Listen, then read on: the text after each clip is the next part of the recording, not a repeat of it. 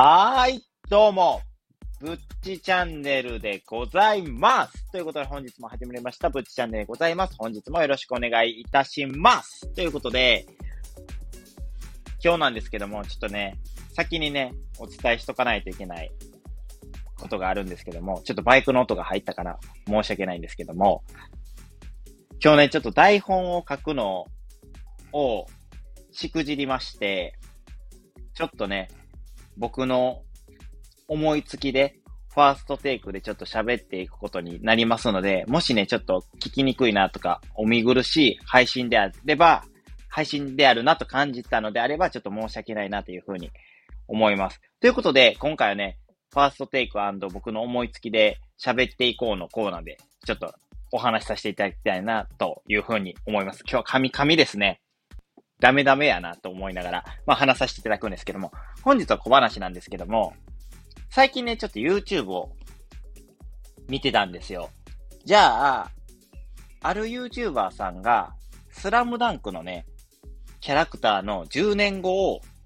想像で描いてみたみたいなのがありまして、え、どんなのやろ？気になるみたいな感じで、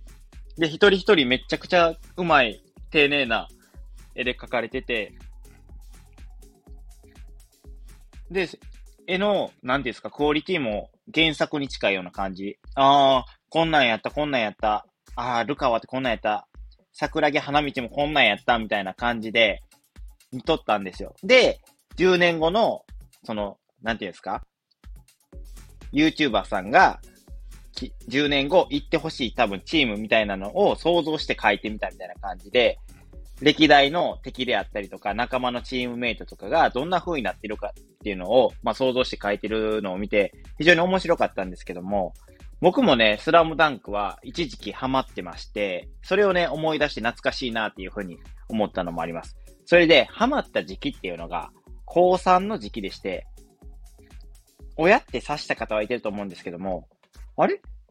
高3って言ったら受験じゃね？みたいな思ったと思うんですけど、その通りなんですよ。うちの高校はね、自称進学校みたいな感じでして、まあ、なんていうんですか、どっちつかずみたいな。別に進学する子は割合的には多いけど、そこまでなんかいい高校にめっちゃ、いい大学か、いい大学にめっちゃ行くわけではないよね、みたいな、ちょっと中ぶらりんな、まあ中間校みたいな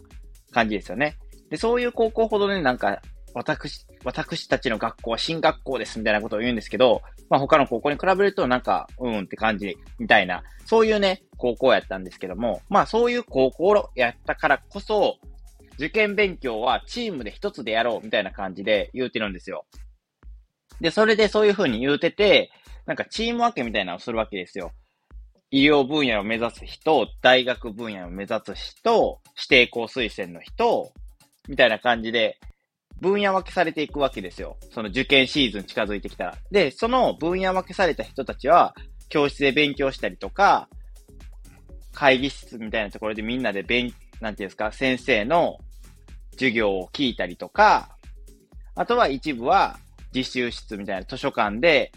実習をするみたいな感じで分かれとったわけですよ。コースに、コースによって分かれるみたいな感じですかね。想像して。で、僕はその医療分野系、看護、今看護師なんで、も分かってると思うんですけども、看護のお勉強しやななっていうふうに思ってたんで、医療系のコースのお勉強の方へ行ってたわけですよ。で、医療系のコースの方は、図書館で勉強やったわけですよ。だから、図書館で勉強しとって、で、その時にね、図書館ね、ちょうど多分、昔の人気漫画、昔でもないな、結構人気やった漫画を取り入れてたんですよ。ワンピースとか、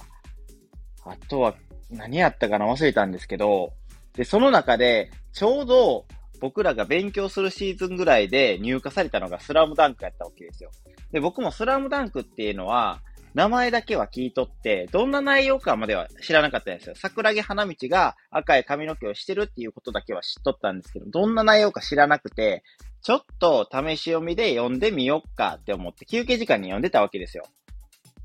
えっ、ー、と、60分か。高校の授業は60分で、10分休憩があるわけなんですけど、その10分休憩でちょっと読んでみようと思って、一息つく、あれやし、一息ついたしと思って、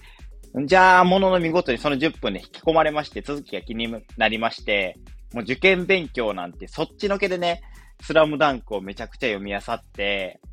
で、周りの勉強を一緒にしてる子たちから、お前やばいぞみたいな風に言われて、あの、下げすまれた目で見られた青春時代を送っていまして、そういうね、思い出がちょっとスラムダンクではあるんですけども、懐かしそういうね、思い出を思い出しながら、ちょっと懐かしいなって思いながら、もうあれも、7、8年前かとか思いながら、見てたわけですよ、YouTube とかを。っていうね、僕のね、スラムダンクについてのね、ちょっと懐かしい小話やったんですけども、皆さんはね、そういうね、なんか、こういうことしなあかん時期やのについ読んでしまったね、漫画があるとか、ありますでしょうか？ぜひね、あるのであればね、ちょっと教えていただけたらなって。逆に、そういうなんか、切羽詰まってる時に、読む漫画、漫画を読むっていうのは背徳感もあるし、逆に、鮮明に思い出として残ってるのかなっていうふうにも思います。まあね、ほんまは勉強に集中しなあかん時期なんで、そのこと絶対にしちゃダメなんですけども、なぜかね、ついつい読んでしまったっていうお話でした。ということで、本日のね、本題に移るんですけども、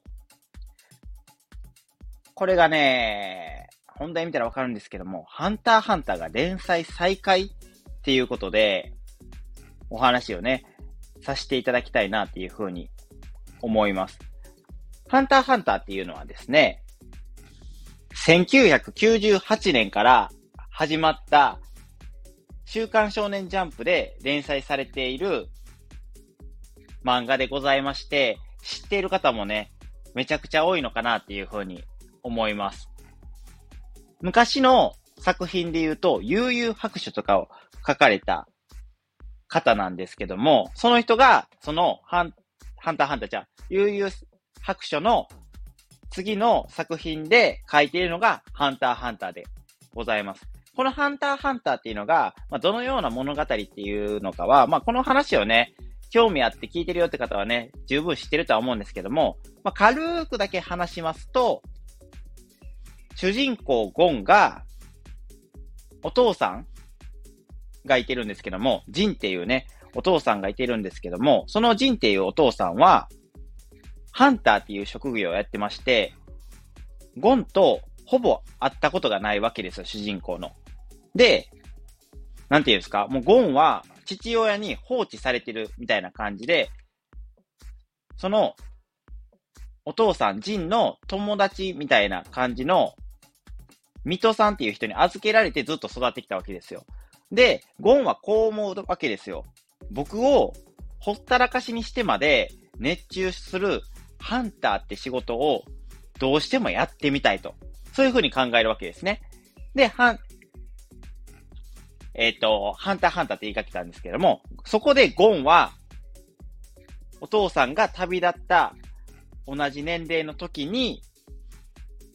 お父さんに会うっていう目的と、そのハンターっていう職業について知りたいっていうことで、ハンターを目指して、そっから始まっていく冒険の物語っていう感じなんですよ。ちょっと説明が下手くそやったかもしれないんですけども。で、そこで面白いのは、富樫先生っていうのはですね、天才でして、緻密なね、伏線であったりとか、物語の構成とかをしっかりめちゃくちゃ考えてられる、めちゃくちゃ考えてはる方なんですよ。だから、漫画が進めば進むほど、一つ一コマの、一つ一つのコマの、もうセリフの数が尋常じゃないぐらい多くて、なんやこれ小説でも読んでるんかって思うぐらい難しい内容となってるんですけども、それを読めば読むほど、すべてが繋がってって面白いみたいなのが、この漫画の醍醐味でもあります。そして、また面白い要素として、念っていう概念がありまして、これは戦闘でもそうなんですけども、戦闘でもいいし、まあ、なんていうんですかね、自分の体内にある隠された力みたいなのが念っていうわけですよ。その念っていうのを使いこなしていけば、自分なりに技をアレンジできるみたいな、いわゆる特技みたいなのが作れるわけですよ。その念によって。その特技みたいな念を使って、まあ、バトルをしたりとか、いろんな情報戦を繰り広げたりとか、することができるわけですよ。そういうね、バトルアクション、そして緻密な伏線、そして緻密な話の構成っていうところがあって、すごいね、いろんな人から人気をね、集めてる漫画でございます。で、アニメ化もしっかりとされていまして、結構はな、あの、なんていうんですか？連載されてる期間が長いんで、リメイク版が作られたりとか、するぐらい、まあ人気な作品なわけですよ。で、その中で、一番ハンターハンターを有名にしているのは、主人公でもなく、その念っていう能力でもなく、救済期間なんですよ。ん？どういうことって思われたかもしれないんですけども、このハンターハンターっていう作品はですね、最初の頃はしっかりと週刊連載されていたんですけども、途中から富樫先生のね、メンタルっていうんですかね、体調面なのかはちょっと詳しくはわからないんですけども、調べてないのでそこまで。確かメンタル面の方が割合が大きかったのかなっていうふうに思います。で、メンタル面の方がちょっときつくなってきましてですね、どんどんどんどん、救済がしていくわけですよ。メンタル面が落ちていってね。で、救済していって、最初は1、2週間やつ、やったやつが、次は1ヶ月、1年、みたいな感じに伸びていきまして、どんどん伸びていくわけですよ、救済期間が。で、救済期間がどんどん伸びていって、どんどん救済する回数も増えていくと。そんな感じで、ハンターハンターは、このまま完結しやんのちゃうかって言われるぐらい、救済期間を挟む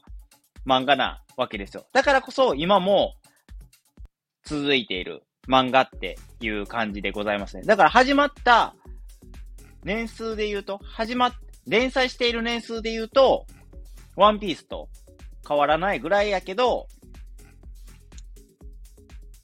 発行している漫画の関数っていうのは、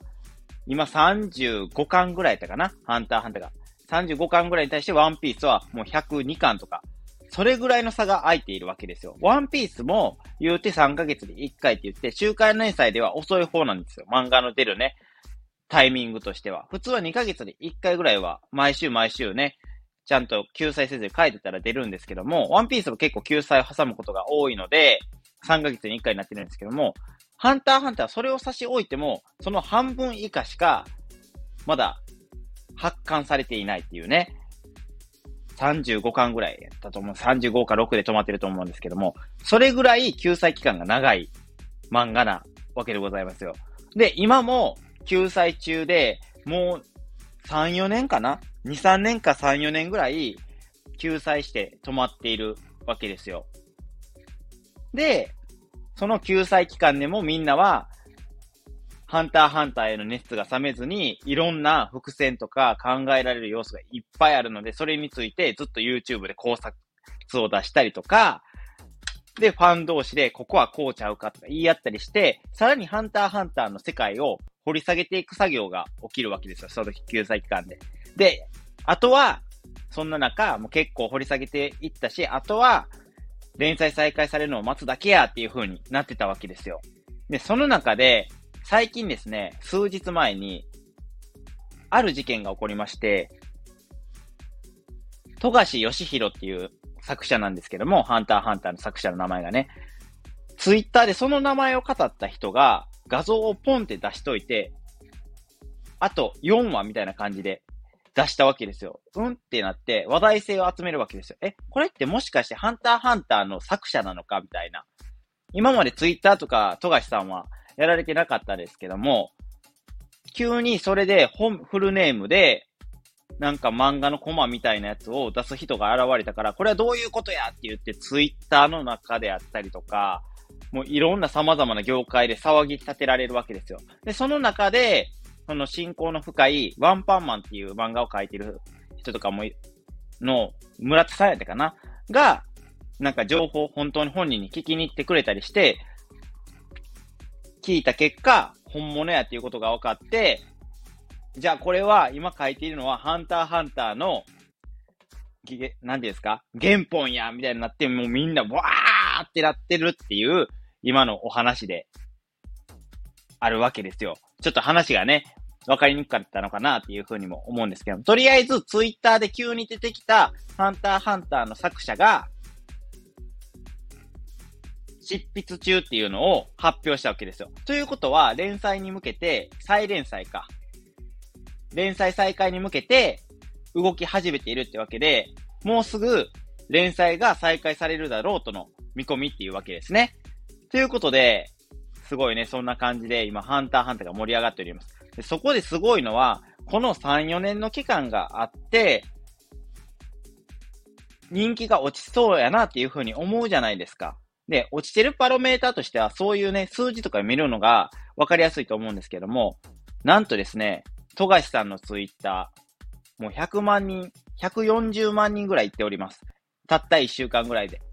もうね、どれほどね、ハンターハンターの人気がね、高いのかって伺えますよね。たったちょっと漫画を執筆中っていう画像をポッて出しただけで、140万人のフォロワーがつくぐらいのもう人気を持ってるわけですよ、ハンターハンターは。すごいですよね。だから僕もね、ちょっとハンターハンターはアニメで、かいつまんで見たりしてて、連続して全部の話を見てるわけじゃないので、しっかりとちょっと読み直したいなっていうふうに。それかもうアニメを見直そうかなっていうふうに思った次第でございます。ということで、今回はね、ハンターハンターの連載再開についてお話しさせていただいたんですけども、ちょっとね、ほんまは YouTube とかで情報を仕入れてきた部分もあったんで、ネットとかでね、原本ちゃうわ。台本にまとめて、ちょっと書きか、書きたかったんですけども、ちょっといろいろ用事がありまして、ちょっと台本にまとめる時間がなかったので、今回はファーストテイクで台本なしでちょっと喋らせていただいたんで、わかりにくい部分もあったのかなっていうふうに思うので、もしね、こういう情報他に、ここが気になるよって方がいればね、コメント入れたりくださったらね、僕も調べてちょっとコメントさせていただきますので、ぜひともね、わかりにくかったよって方はね、コメントやレター送っていただけると嬉しいでございます。もしね、そういう方がね、いっぱいいらっしゃるようでしたら、僕もちょっと無理して、まあ、台本作って、もし台本作れやんようやったら、まあね、聞き苦しいね、配信をするよりもちょっとね、今日は休ませていただきますとか言った方がいいのかなっていうふうにも思いますので、そういうね、ちょっとあの、参考にもさせていただこうかなというふうにも思いますので、ぜひともね、コメント、レター、待っております。そしてね、今回の配信についてね、いいねと思っていただいた方は、いいねと、あとはね、このブッチチャンネルの配信をね、今の、今回の配信であったりとか、過去の配信を聞いていただいてね、もっと僕の配信を聞きたいよって思っていただいた方はね、ぜひとも私、ブッチチャンネルをね、フォローしていただけると、私、ブッチ、非常に嬉しいでございます。ということで、今回のブッチチャンネルは以上となります。えー、皆さんここまでお聞きくださり、ありがとうございます。それではね、また会いましょう。それでは、ではでは。